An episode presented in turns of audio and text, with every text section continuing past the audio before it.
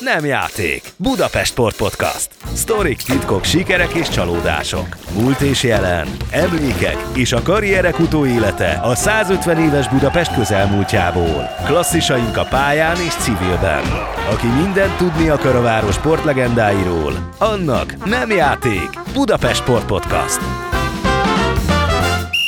Köszöntöm a hallgatókat, ez itt Budapest főváros önkormányzatának sportpodcastja. Adásainkat megtalálják a Spotify mellett a budapestbrand.hu oldalon, valamint a Városházához tartozó Facebook oldalakon. A főváros egyesítésének idei 150. évfordulója alkalmából olyan budapesti kötődésű sportlegendák a podcastunk szereplői, akik a versenyzői pályafutásukkal, vagy éppen azt követően beírták magukat a magyar sport történelem könyvébe. Én Bruckner Gábor vagyok, vendégem pedig az olimpiai és VB ezüstérmes Európa-bajnok kézilabdázó, az FTC Kézilabda Akadémia jelenlegi sportigazgatója, akit 3-szor választottak sportágában az év játékosának, 8-szoros magyar bajnok, 7-szeres kupagyőztes, Kökény Beatrix. Köszönöm, hogy elfogadtad a meghívást. Én is köszönöm szépen. Azt mondtad, hogy BKV-val, tömegközlekedéssel jöttél, mert te nem vezetsz. Fölismernek meg a villamosokon, buszokon? Hát van olyan hetek, hogy senki, aztán van olyan nap, hogy többen. Úgyhogy szerencsésnek mondhatom magam, mert 22 éve visszavonultam, de még azért nagyon sok helyen. Tegnap például az egyik bevásárló központba ismertek föl, tehát, hogy vannak még. És ilyenkor inkább a jelenedről érdeklődnek, vagy a múltat próbálják fölidéztetni veled? Hát 100-ból 90-en Sydney-t, de nagyon sokan gratulálnak igazából a pályafutásomhoz. Na hát akkor, ha már pályafutás, kezdjük is a legvégén, mert hogy nem akármilyen nyarad volt az idei, hát igaz már nem elsősorban magad miatt, hanem a kézilabdázó gyerekeid eredményeinek köszönhetően, hiszen a fiad Bence a junior válogatottal világbajnoki ezüstérmes lett, a lányod Szofi pedig az U19-es válogatottal Európa-bajnoki aranyérmet nyert. Hát álkérdés következik, büszke vagy rájuk? Hát természetesen. Szerintem mindenki büszke lenne ezekre az eredményekre, úgyhogy mind a ketten a apukájával együtt büszkék vagyunk rájuk.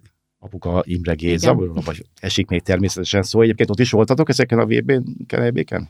Ott voltunk Athénban elég sokat, 5 napot. Az a fiúk világbajnoksága volt? Igen, a Bence világbajnokságán, aztán én Berlinben ott voltam a 3 meccsen, ami Berlinben volt, a Gézu pedig a döntőre érkezett ki Berlinbe. Hát a Szofi nem volt ilyen szerencsés, oda nem mentünk, csak én mentem ki a döntőre az utolsó napra. Szó került már Gézáról, ugye férjed, vagyis a gyerekek apukája Imre Géza, olimpiai ezüstérmes világbajnok párbartőrvívó, úgyhogy gondolom a gyerekeknek abban az értelemben nem volt sok választásuk annak idején, hogy sportoljanak-e vagy sem. De miért kézilabdázó lett mindkettő, és miért nem? Mert hogy az is adta volna magát, mondjuk vívó. Nem akartunk soha semmit ráerőltetni a gyerekekre, tehát örültünk volna, ha elkezdenek sportolni, tehát az alap volt, hogy esetlegesen valamit nézzenek, valamit sportoljanak. Ugye mind a ketten óvodába úsztak, meg vitték őket korcsolyázni, meg ott bent ilyen kis torna volt, és a Bence mondta, tehát én ugye megalkottam a nagyon okos szülőt, hogy majd én elviszem először atlétizálni a gyerekeket, mert hogy az mindennek alapsport. Az alapja, és hát én is olyan bénán futottam, tehát azért nem baj, ha ők időben megtanulnak szépen futni, és akkor így majd ráépítjük, hogy esetleg, hogy mit szeretnének. Hát ez nem valósult meg, mert Bence még nem volt 6 éves, amikor közölte, hogy ő szeretne kézilabdázni, és akkor így egyértelmű volt, hogy levisszük őt kézilabdázni. 2013-ban volt egy megingás, amikor itt volt a budapesti világbajnokság az apukájának, és akkor hogy ő szeretne vívni, akkor ez olyan 1-2 hónapig egy párszor lement edzésre, de aztán visszaváltott a kézilabdára, úgyhogy ő tulajdonképpen a 16. idényét kezdte. Labda meggyőzte őt akkor a kézilabdában. A fegyverrel szemben, és Szofi az ilyen művészlélek, őróla sose gondoltuk volna, hogy a kézilabda pályán köt ki. Tehát azt gondoltuk, hogy ilyen táncikál, vagy nagyon szépen hímzett, tehát minden olyan érdekelte, amilyen kézügyességgel kapcsolatos, de ott is az iskolában volt első évben kézilabda, akkor ott beállt, ott akkor úgy el volt, akkor következő évben már jött a Fradiba, de sose szeretett gólt lőni, nem lőtt kapura. Mondom, akkor valamit kéne neki mondani, hogy hagyjuk abba ezt az egészet, nézzünk valami sportágat, de nagyon szeretett, odajárni szerette a lányokat, és akkor egyszer csak kitalálta, hogy kapus lesz, tehát tulajdonképpen apukája után ő egy egyéni sportol a csapatsportágon belül. Na hát azt mondtad, hogy Bence számára viszonylag egyértelmű volt, hogy kézilabdázó lesz, Szofi művészlélek. Te milyen gyerek voltál, és te miért kézilabdázni kezdtél? Mindig mondom, hogy az én két gyerekem nem sok mindent örökölt. Az én dolgaimból, az, amilyen én voltam, én egy rossz gyerek voltam, úgymond. Bár anyukám senki azt mondja, hogy... Senki nem mondaná rólad. Igen, sose hitszik el. Én egy rossz gyerek voltam, és kiskoromtól kezdve ilyen utca... Hát akkor mindenki szerintem ilyen utca gyerek volt, nem kezdtünk. Merre laktatok?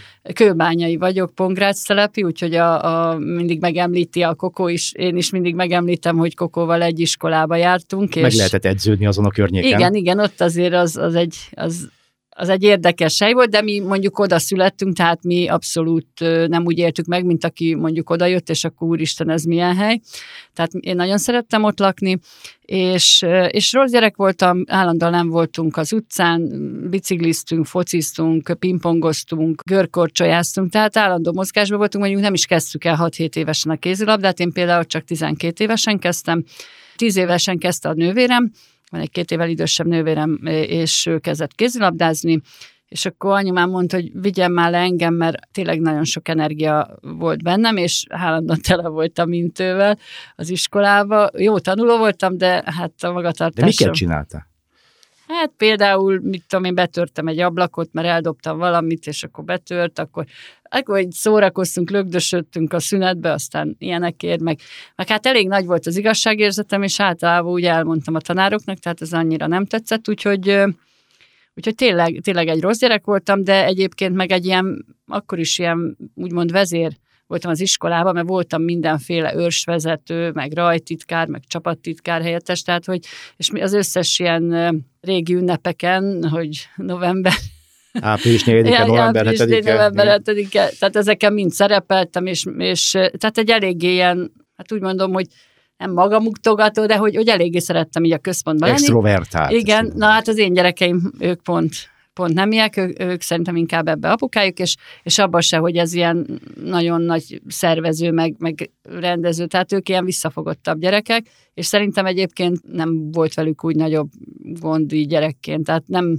azt örökölték, amilyen én voltam. Gondolom, hogy a klubválasztásban nagy szerepet játszott a közelség, illetve a távolság, mert a Pongrác-teleptől nem volt messze az építőknek a Népligeti kézilabdacsarnoka. Igen, az építők az egy érdekes választás volt, abból a szempontból, hogy a tesóm még az MTK-ba kezdte, ami még közelebb volt ugye a focipálya mögött, ahol ma focipályák vannak, ott kézilabdapálya volt, salakos, és akkor a tesóm ott kezdte, de aztán megszűnt az MTK-ba kézilabda, és akkor az építőkbe ment át, ott 81-ben Hajnai Józsi bácsi lett az edző, és én az ő kezei alatt kezdtem el a kézilabdát, aminek örökké hálás vagyok, mert tényleg gyerekkoromban mindenre megtanítottam, mire kellett, és tényleg abból éltem, amit ő annó megtanított. 13 évesen, tehát egy évvel azután, hogy elkezdtél játszani, akkor az IFI csapat tagja lettél, ami hát így utólag számomra azt igazolja, hogy láttak benned fantáziát.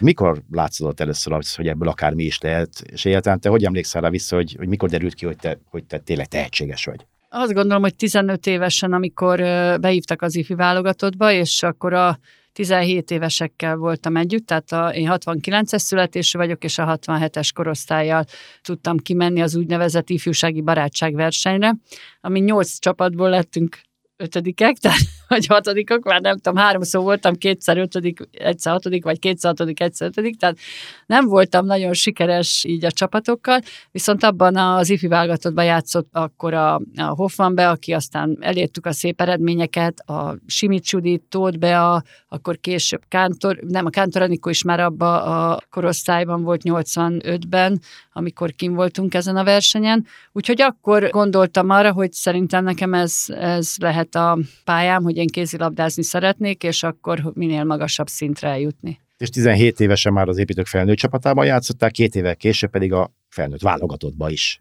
meghívtak. Ez milyen emlékeket idéz föl benned? Mit szóltál akkor, amikor megjött a meghívó? Egyáltalán ki volt akkor a kapitány? Barabás Zsolt volt a felnőtt kapitány, én dolgoztam vele ugye egy rövid ideig az ifi válogatottban is, és utána pedig Szabó István lett a kapitány, Patyi. Igen, nagyon örültem neki, ugye akkor már kinőttem, tehát nem úgy volt, hogy még 21 évesen, meg 20 évesen még juniort játszottunk. Én sose voltam például junior versenyen, mert akkor a női kézilabdát úgy ítélték meg, hogy arra nincs pénz, hogy a nőket versenyeztessék, akkor csak a fiúkat vitték ilyen junior világbajnokságra, akkor Európa bajnokságok ugye még nem voltak. Én nullaszoros junior válogatott voltam, mondjuk ifi válogatottban nagyon nagy szám, mert valami 37-szeres voltam azért, mert ugye 3 éven keresztül voltam, de junior az nem voltam, úgyhogy igazából úgy furcsa volt, hogy már nem vagyok ifi válogatott, és akkor nincs semmi, de elég hamar sikerült felnőtt válogatott lennem. Hát az építőkeszélyben játszottál, ez a csapat a 90-es évek elején nevet változtatott, ugye Hargita KC néven szerepel tovább, de a csapat lényegében nem változott, és hát ezzel az együttes és nagy sikerek sorát érted el, de azért a legszebb időszak az ezután következett, ugye hiszen 92-ben a Ferencvárosba igazoltál. Miért éppen oda? Azért, mert akkor került oda Németh András? Ez is egy nagyon érdekes történet, ugye én nem nagyon tudtam elképzelni, hogy máshol játszom, mint az építők.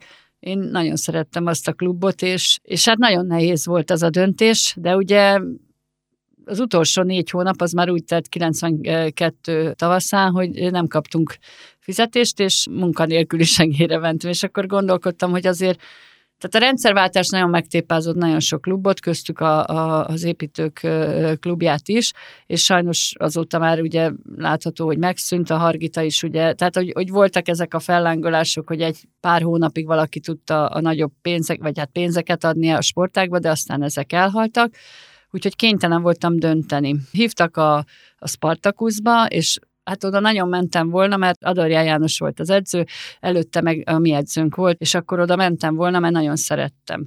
Viszont annyira nem tudom, annyira úgy maga a csapat, nem a csapat, hanem maga úgy a közeg annyira nem volt szimpatikus, és aztán a Fradi közelsége az hozzátartozik, hogy mi mindig nagy riválisok voltunk a Fradival, tehát úgy nem gondoltam volna, hogy én a Fradiba fogok egyszer kikötni. Az építők és a Fradi. Építők és a Ferencváros, igen, nagy rivális voltak, ugye ifi bajnokságokban, meg mindenhol. És hogy nem gondoltam volna, aztán András is megkeresett, és akkor én emlékeztem az Andrásra, mert ott volt az építők edző 83-ban, amikor én még gyerek voltam, és hát azt láttam, hogy mindig alig húzták fel magukat a másodikra, felnőttek, mert olyan edzéseket tartott, úgyhogy ezt azt gondoltam, hogy ez nem biztos, hogy én szeretném, ha én is minden edzésen így meghalnék, de valahogy úgy fiatal volt a csapat, meg aztán meggyőztek, hogy menjek oda. De ő is, ugye András is akkor került oda. Igen, András akkor került oda, és akkor mondom, teszek egy próbát, és átigazoltam a Fradiba, ami nem mindenkinek volt nagy boldogság a csapatból. Ezt így később elmondták, mert hogy ugye én akkor már a pályán az utolsó időben, amikor tényleg már csak így hobbi szinten kézilabdáztunk tulajdonképpen, akkor hát én így akkor eléggé sokat így trükköztem, meg így nem foglalkoztam. Azt is mesélték a lányok, most utólag, hogy flegmán viselkedtél velük. Igen. Hát így mindennel tulajdonképpen, ilyen flegma voltam a pályán, és hogy ez nekik nem volt szimpatikus, hogy ide jön a nagyképű Kökény, és akkor jaj, most így mi lesz? Aztán úgy, amikor megismertek, hogy milyen vagyok pályán kívül, akkor úgy utána tényleg hát 30 éves barátságok.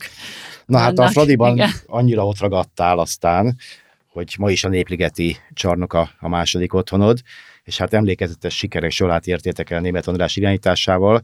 De hát ez a csapat nem csak arról volt nevezetes, hogy rendkívül eredményes volt a pályán, hanem arról is, hogy eszméletlenül összetartó társasággá formálódott, olyanná, amelynek a tagjai közül ma is sokan egy brancsot alkotnak, és nagyon jó barátnők vagytok folyamatosan azóta is. Mi volt annak a csapatnak a titka, amelyik egyébként kegdöntőt játszott, meg BL elődöntős volt? Én szerintem mindenképpen az András meg kell említeni az első helyen, mert ugye úgy kezdtük 92 nyarát, hogy akkor első hét vége, és akkor nála egy buli Gödön, és ez minden évben utána folytatódott, és elkezdtünk összejárni, akkor minden meccs után elmentünk, de úgy Andrásék is, a vezetők is vacsorázni, és valahogy ez tényleg... Sőt, emlékszem még András elődje, Elek Gyula bácsi is, akiről ugye a csarnok igen, van most igen, elnevezve, igen. Még ő is jött veletek sokszor. Igen, persze, Gyula bácsi is ugye úgymond hozzánk tartozott, tényleg hát imádtam Gyula bácsit, és tényleg nagyon jó volt vele mindig beszélgetni. Ő is jött velünk, és így valahogy így kialakult. Aztán András már meg első évvégén volt 93 nyarán egy olaszországi túr, amit az András szervezett, aztán ugye utána mindig mi szerveztünk, és akkor már mondta, hogy miért nem vagyunk egy kicsit külön, miért mindig együtt. Tehát annyira jól sikerült, hogy tényleg azóta 31 éve van egy ilyen 8-10 fős brancs, akivel... És rengeteget bulisztatok együtt azóta, igen, ugye? Igen, és ugye nőttek a gyerekek, jöttek a gyerekek is. Most már megint úgy van, hogy a gyerekek nélkül, de tényleg most is Békés-Szentandráson voltunk egy pár napot így együtt. Jövőre Olaszországba tervezünk egy nyaralást, tehát tényleg így sok helyre megyünk. Hát a Fradira még egy kicsit később visszatérünk, hiszen a társaságból többen ma is együtt dolgoztok is a Fradiban, de most beszéljünk egy kicsit a válogatottról, amely a mostani eredményekhez képest, a te idődben, a szabad így mondanom, valósággal a hegytetőn járt. Ugye 95-ben világbajnoki ezüstérmes lett, egy évvel később az Atlantai olimpián harmadikok voltatok, 2000-ben Sydneyben második helyezett, ugyanannak az évnek a végén Bukarestben pedig Európa-bajnok lett a válogatott. Hát szerintem ezt a négy eseményt érdemes egy kicsit részletesebben is felidézni. Meg volt egy 98-as bronz, 98-as EB bronz, csak azért is, mert hogy így igen. Éppen múltkor számolgattam, hogy tényleg azért ennyi érmet nem szereztünk soha. Az volt tulajdonképpen Mocsai Lajos debütálása ugye a csapatnál. Igen, a 98-as. Igen, és ugye nekem azért is emlékezetes, mert az volt nekem a műtétem után az első világverseny, és azért is én arra a bronzra is nagyon jó szívvel gondolok, bár igazából az nem... tényleg hát megelőzi a többi érem, de hogy azért az is, annak is nagyon örültünk. Ez így van. Mindjárt akkor beszélünk a részletekről, de kezdjük egy kis összegzéssel. Ezek közül az eredmények közül számodra melyik a legfényesebb érem? Melyik a legértékesebb siker? Nagyon nehéz, mert a szívemnek a legértékesebb ugye a budapesti VB ezüst, de mégis 1995. Igen, tehát azzal indult az egész, szerintem akkor ismert meg minket az egész ország, és az egész női kézilabda szerintem a szeretete, az azóta van az emberekben. Hát ennek még más oka is volt, mert mindjárt ezről is beszélünk, ugye az osztrákokkal közös rendezésű világbajnokság volt, ahol nagy-nagy menetelés után a döntőben Dél-Korea ellen maradtatok alul Bécsújhelyen, több ezer magyar szurkoló jelenlétében, de a félidőben még 2 góllal vezettetek, aztán 5 góllal kikaptatok. Én arra emlékszem, hogy én rettenetesen fáradt voltam, tehát én sose éreztem még olyan fáradtságot, meg utána se. Ugye abban az időben még nem volt rotáció, nem volt gyors középkezdése, de én tulajdonképpen majdnem, hogy végigjátszottam az egész világbajnokságot, és nem is az volt, hogy egy nap... is. Igen, tehát ma irányítóként kevés 3-as védőt tudok mondani, de akkor én ugye 3-ast védekeztem, és irányítóba játszottam, és hozzátartozik az egész, az, hogy 12-en lehettünk a csapatba, tehát nem úgy, mint ma 16-an. Tehát az én váltótársam, Siti Bea, ő sokszor kimaradt, illetve szegény megsérült az Egyesült Államok elleni mérkőzésen, úgyhogy utána a bokájával már nem is tudott bekerülni, de hát nagyon nehéz volt ugye a 16-ból kiválasztani azt a 12-t, ugye 2 posztot fel kellett adni, hogy meglegyünk 12-en. Úgyhogy én rettenetesen elfáradtam már a Dél-Korea meccsén, már szombaton éreztem, hogy nagyon-nagyon fáradt vagyok edzésen, és tényleg ez kijött, de szerintem az egész csapatom kijött.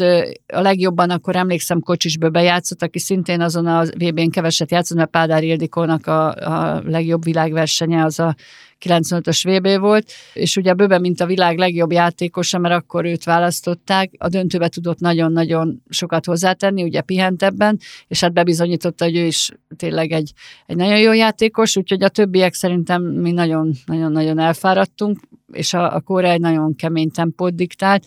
Ugye hallottuk előtte, hogy ő 6 órákat, 8 órákat edzenek egy nap, tehát ez ki is jött ott a döntőn. És hogy éltétek ezt az ezüstérmet meg sikerként, örömként, vagy pici csalódásként?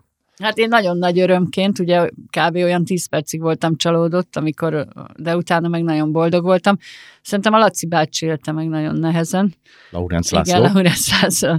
Ugye ő emlegeti is azóta, de szerintem mi akkor kihoztuk el szerintem a maximum. A meccs után? Hát a meccs után közvetlenül semmit, de utána úgy nagyon kritikus volt velünk, és aztán meg utána még folytatódott egy ilyen januári EB-selejtezőre mentünk, és kikaptunk Szlovákiában, akkor utána meg aztán végképp nagyon morcos lett. Na de erre mondhatjuk, hogy bárma lenne egy női kézilabda szövetségkapitány ilyen kritikus, mint amilyen Laurencz László 95-ben a VB ezüstöt követően. Na de ennek a VB ezüstnek van egy mellékterméke, azt szabad így mondanom, egy szintén máig fennmaradt emléke az ezüstön kívül, méghozzá egy dal. Ugye a Republiknak a slágere, a Szállj el, kismadár, hát ami tulajdonképpen a csapat indulója lett azon a világbajnokságon, és a fél ország ezt énekelte minden buliban.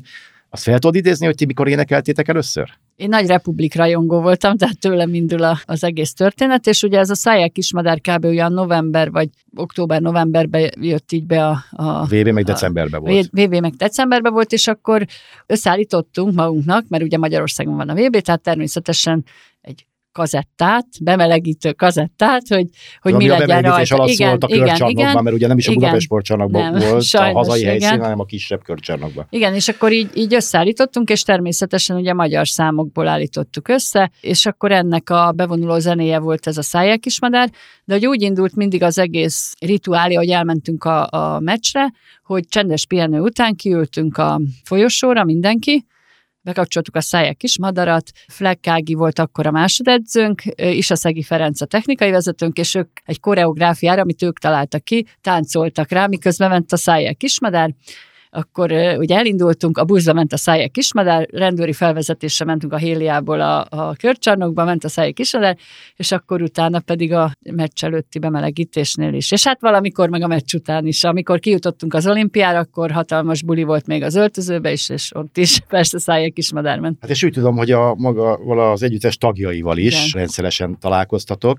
Hát elsősorban Cipővel volt szorosabb igen. a kapcsolat, és úgy tudom, hogy te voltál tulajdonképpen a kapocs a válogatott, meg aztán a Fradi, illetve a Republik együttes között, mert hogy, ahogy említetted is, te voltál a legnagyobb rajongójuk. Igen. Te sokszor beszéltél velük? Sokszor találkoztál velük? Hát olyan sokszor nem, de Cipővel azért úgy beszélgettem, meg meghívtak minket egy-két koncertre, és egyen föl is léptünk, akkor még a Sotén voltak ilyen szombati koncertek, és azt hiszem december 30-án volt és teltházas koncert, és akkor elhívtak, négyen elmentünk, fölmentünk a színpadra, akkor elénekeltük velük, hát amennyire már énekeltünk, meg tényleg ezek így nagy élmények voltak, úgyhogy és az én búcsú mérkőzésemen is ugye felléptek, tehát eljöttek és elénekelték a kedvemért ezt a számot. 95-ről beszéltünk, meg a Szállj el, kismadárról, 96 következett ugye az Atlantai Olimpiának az éve, ekkor még mindig Laurencz László volt a kapitány, és ezúttal a dobogó harmadik fokára állhatatok föl. A csoportban kikaptatok a dánoktól, az elődöntőben nagyon kikaptatok a dél-koreaiaktól, 14 góllal, de aztán a bronzmeccsen 2 góllal megvertétek a norvégokat. Ez az olimpia hol áll a rangsorban nálad, az eredményi rangsorban? Ugye 3 olyan érem van, ami olyan egy polcon van kb. Tehát az említett 95-ös ezüst, az olimpiai bronz és az EB arany. Tehát ezek között nehezen tudok különbséget tenni. Ugye az olimpiai bronz, hát olimpián lenni tényleg fantasztikus dolog, és nagyon vártuk, és nagyon, hát mindent fölülmúlt, amit kaptunk, pedig mindenki mondja, hogy az atlantai ez nem volt egy jó olimpia, de nekünk extra volt, és szenzációs, és hát ugye én ott ismerkedtem meg a férjemmel, gyermekeim apjával, úgyhogy ez még nekem egy bónusz volt az olimpiával kapcsolatban. Úgyhogy én ott Atlantában elhatároztam, hogy 6. ha szakad, nekem kint kell lenni 4 év múlva a következő olimpián valahogy, mert tényleg, tehát imádtam az egészen. Hát és kint is voltál, de közben megrendezték ugye 98-ban ezt a bizonyos EB-t, amikor már Mocsai Lajos volt a kapitány, amiről már az előbb beszéltünk, ugye egy Európa-bajnoki bronzról. Bronzzal nyitott Mocsai. Hát majd következett a magyar sporttörténelem könyvéből kitörölhetetlen Sydney olimpiai ezüstérem, ugye a dánok elleni döntőben 4 órával a vége előtt 6 góllal vezettetek, majd az utolsó 15 percet 10 góllal elveszítettétek, és 4 gólos zakó lett a vége. Hát, na meg egy fantasztikus ezüst, tegyük oda a mérleg másik serpenyőjébe. Hogy a közvélemény többsége ezzel együtt egy elveszett, vagy elvesztett aranynak tartja az eredményt, de akad, aki azt mondja, hogy tekintsünk inkább egy megnyert ezüstnek, főleg az osztrákok elleni őrületes negyeddöntős siker miatt, ugye amikor még 4 gólos hátrányban voltatok ti, majd a hosszabbításban nyertétek meg egészen különleges körülmények között a meccset. Szóval szerinted ez egy megnyert ezüst volt, vagy egy elvesztett arany? Nagyon sokáig, meg lehet, hogy mai napig is elveszett aranynak gondolom, de mindig hozzáteszem én is ezt az osztrák meccset, hogy arról meg mindenki úgy, vagy hát nagyon amikor sokan elfelejtkeznek. Amikor nem is tudom, igen.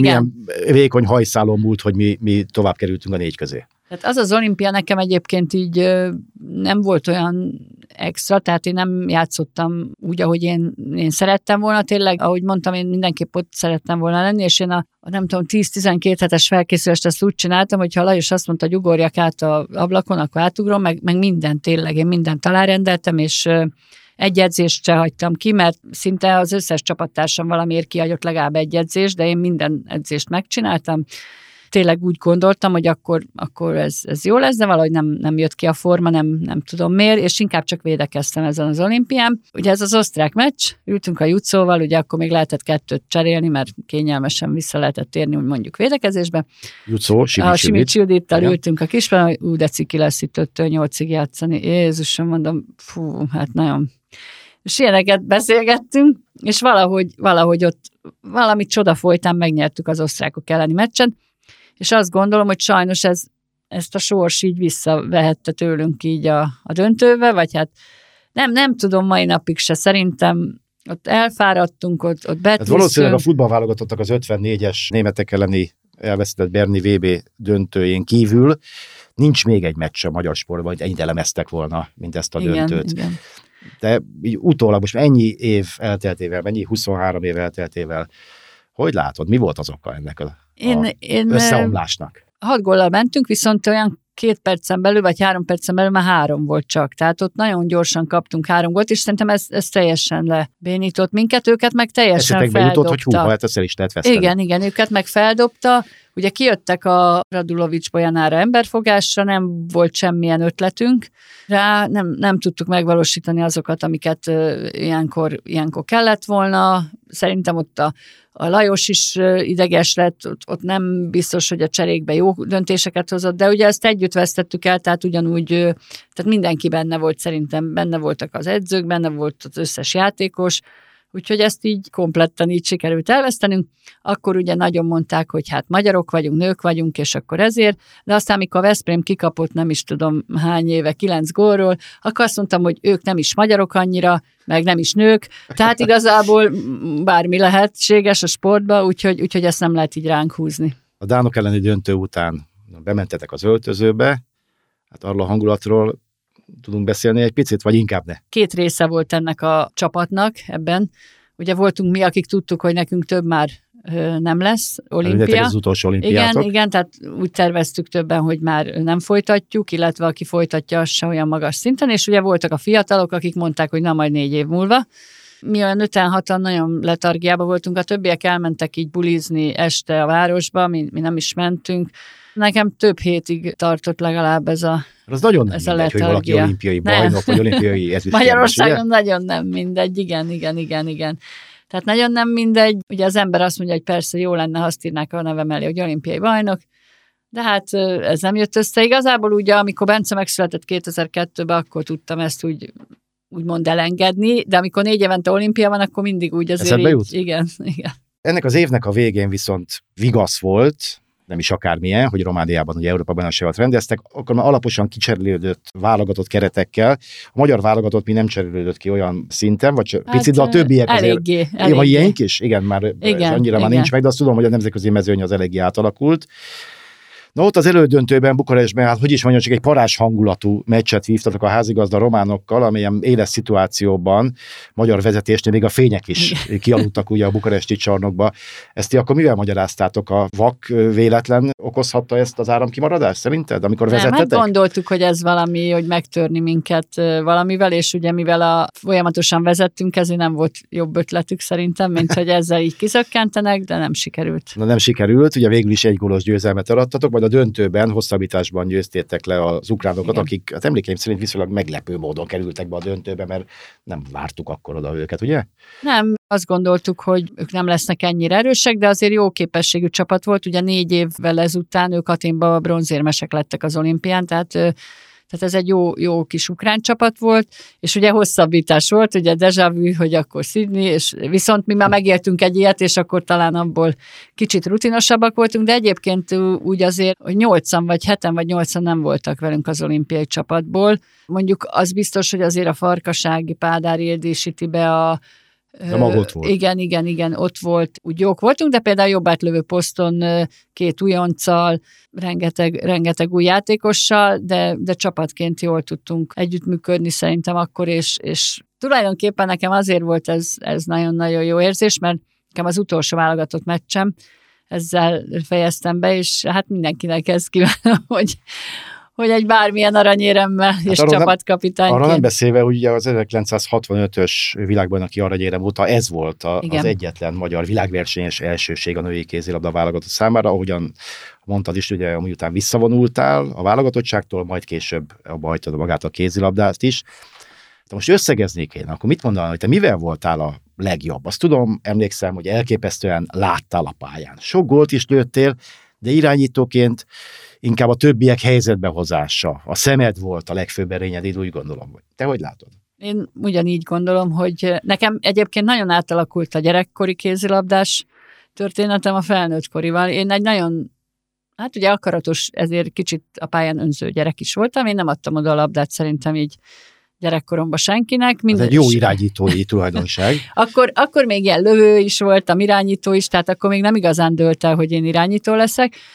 Tehát jobbátlövőbe, balátülőbe is sokat játszottam, de nem nagyon adtam a labdát senkinek, viszont rengeteg helyen lettem gólkirály. Viszont úgy gondolom, hogy gyerekként valamennyire önzőnek is kell lenni, hogy egy picit kiemelkedjél, és szerintem ilyen 19-20 évesen változott meg, akkor meg szinte a fordítottjára, hogy kevesebbet lőttem kapura, és nagyon sok. Tehát az volt a legfontosabb, hogy minél több gólpasszom legyen, de nekem én is úgy gondolom, hogy az volt az erősségem, hogy jól láttam a pályán, és jól le tudtam osztani ezeket a szituációkat.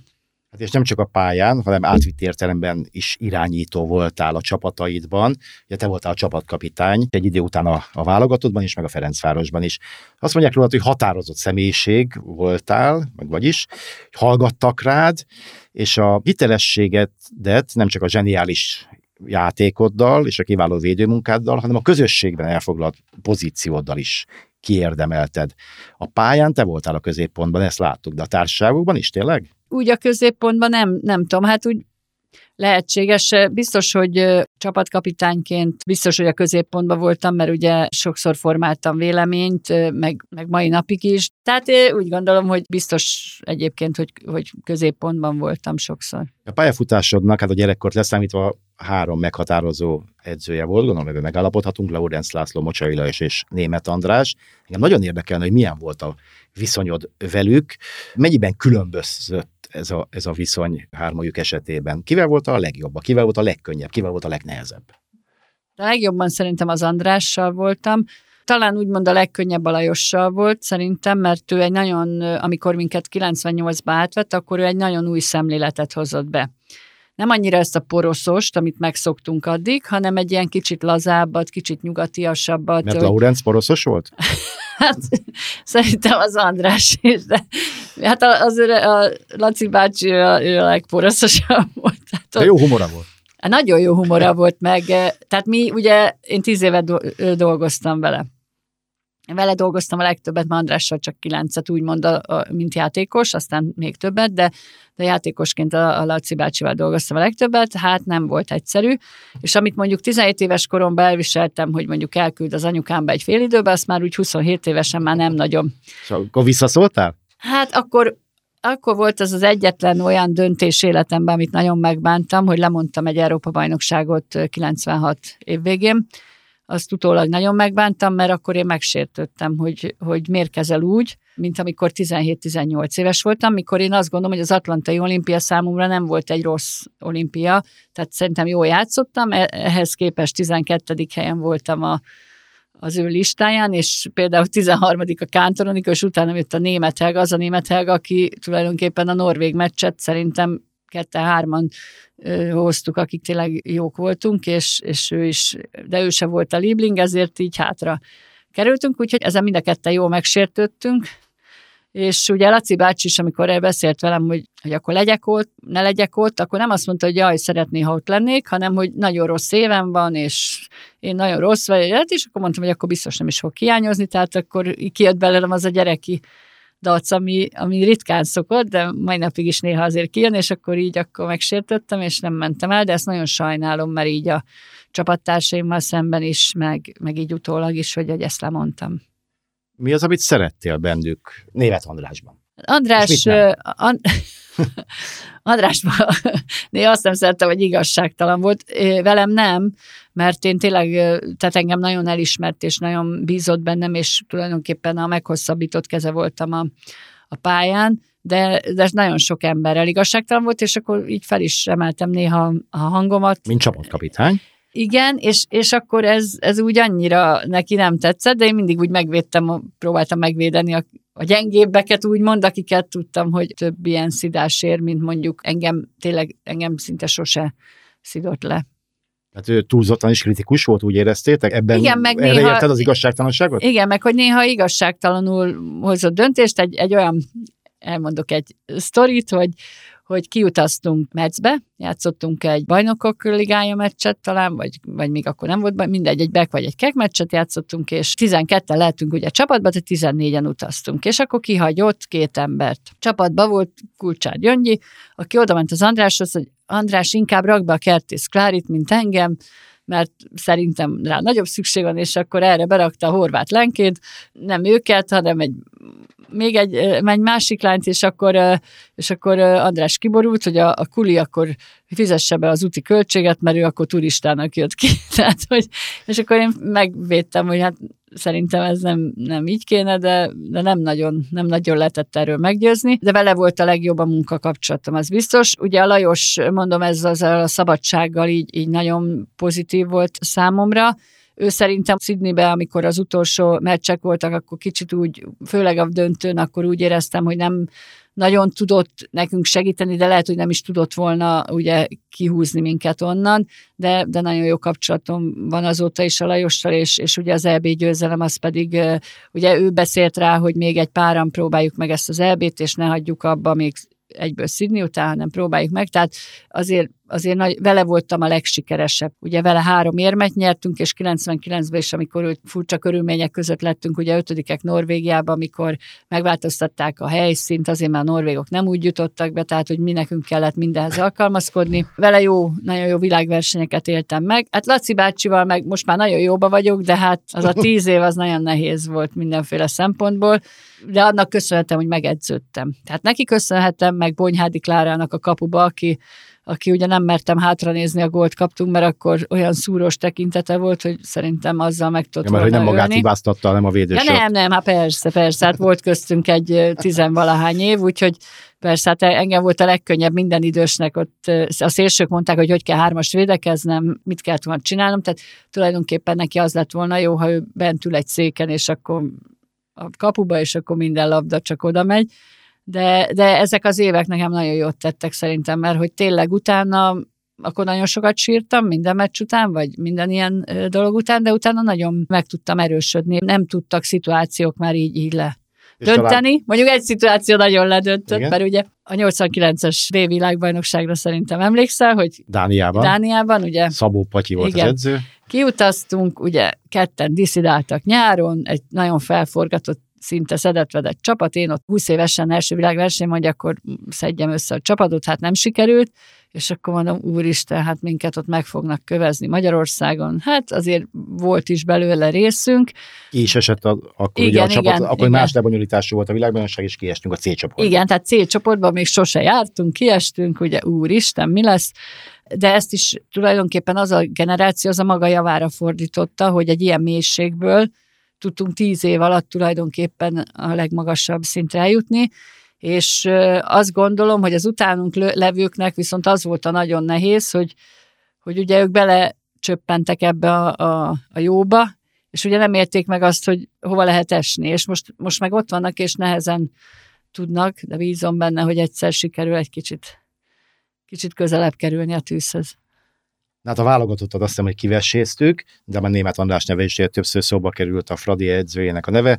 Beszéltünk róla korábban is. Neki mekkora szerepe volt szerinted abban, hogy a Fradi akkori játékosai közül, mint ahogy már szó volt róla, sokan ma is a klubban, a kézilabda szakosztályban dolgoznak, tehát megmaradtak nem csak a sporták, hanem az egyesület mellett is. Melletted, aki az akadémia sportigazgatója vagy, edzőként dolgozik Pádár Ildikó, Szarka Éva, Tóth Beatrix, a két Fiedler, Erika és Adrien. Hát ez egészen különleges, hogy egy csapatból ennyien ott ragadjanak a klubjukban. Azért gondolom, hogy ez nem csak a hajdalikhoz és buliknak köszönhető. Ezt hívják Fradi szívnek, amit szoktak emlegetni? Igen, ugye én mindig elmondom magamról, hogy én tanult fradista vagyok, mert ugye én nem beleszülettem, de például Adriára ők ide születtek, és ugye mondta az Era lesz jövőre 50 éve, hogy a Ferencvárosnál van. Ugye Adri még régebb volt, de volt egy időszak, amikor ő nem... Fiedler Adrián nem volt a most kapusedző, klub, ugye? Igen, klub kötelékében, úgyhogy az erre a csúcs tartó az 50 évével jövőre.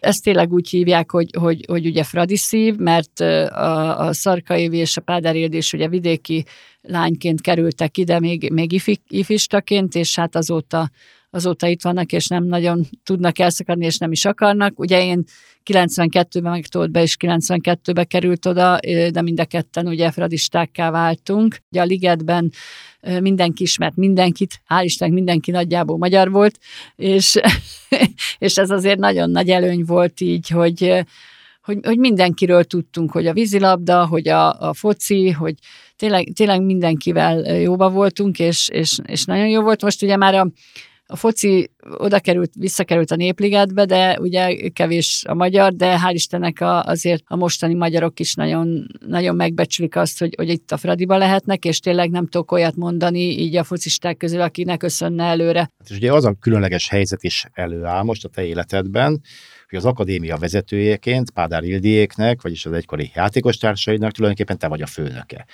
És milyen főnök vagy?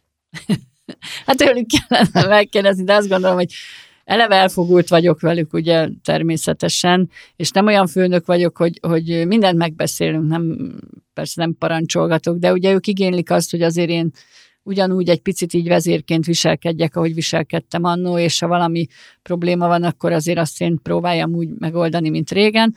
Úgyhogy hát remélem, hogy jó főnök vagyok. Na hát a Fradi családról beszéltünk, most beszéljünk a Kökény, vagy az Imre családról. Ugye hát, hogy familiára illik a sportos jelző, akkor az a tiétek, ez egészen biztos. Ugye férjedről már beszéltünk, Imre Géza, olimpiai ezüstérmes világbajnok párbajtörvívó, a két gyerek pedig Bence és Szofi korosztályos válogatott kézilabdázó, sőt, Bence már a felnőtt válogatottban is bemutatkozhatott, jobb szélsőként, ugye Szofi pedig kapus, most Érden. Hát az pedig egy külön történet, ahogyan Gézával annak idején megismerkedtetek, már próbáltál utalni finoman rá az atlantai olimpiáról, amikor beszéltünk, szóval 96-ban történt ez, kint az olimpián. Az igaz, hogy te nézted ki őt magadnak? Nem hiszem, ott beszélgettünk, én azt sem tudtam ki, ez az Imre Géza, de mivel ő nyert az első érmet, így akkor a Kocsis Böbével elhatároztuk, hogy akkor, ha találkozunk vele, akkor gratulálunk. Valamelyik ötöké lesz. Ja nem, a Böbének akkor már gyermeke volt, meg boldog házasságban, nem, csak egyáltalán, hát a Géza akkor még nem volt 22 éves, tehát nem is gondolkoztam egyáltalán ilyenben, csak hogy ugye első érmesként jó lenne megismerni azt, akiről fogalmunk sincs, hogy kicsoda, és akkor egyszer csak, mit tudom én, az étterembe együtt ebédeltünk, és akkor gratuláltunk neki, akkor beszélgettünk, de igazából semmi olyan extra nem történt az olimpia alatt, ugye hozzátartozik Laurencz László porososságához, hogy azért mi nem mehettünk úgy el, hogy na akkor most, ja, akkor elmegyünk egy kicsit a faluba sétálni, hát nekünk meg volt a komoly beosztásunk, ezt ugye az egyéni sportolók így nézték, hogy miért kell nektek mindenhova együtt menni? Hát mondtuk, mi egy csapatsport vagyunk, és mi együtt szoktunk ebédelni, meg vacsorázni, meg együtt megyünk jobbra, meg balra, tehát nekünk nincs ilyen, hogy mi arra megyünk, amerre épp akarunk.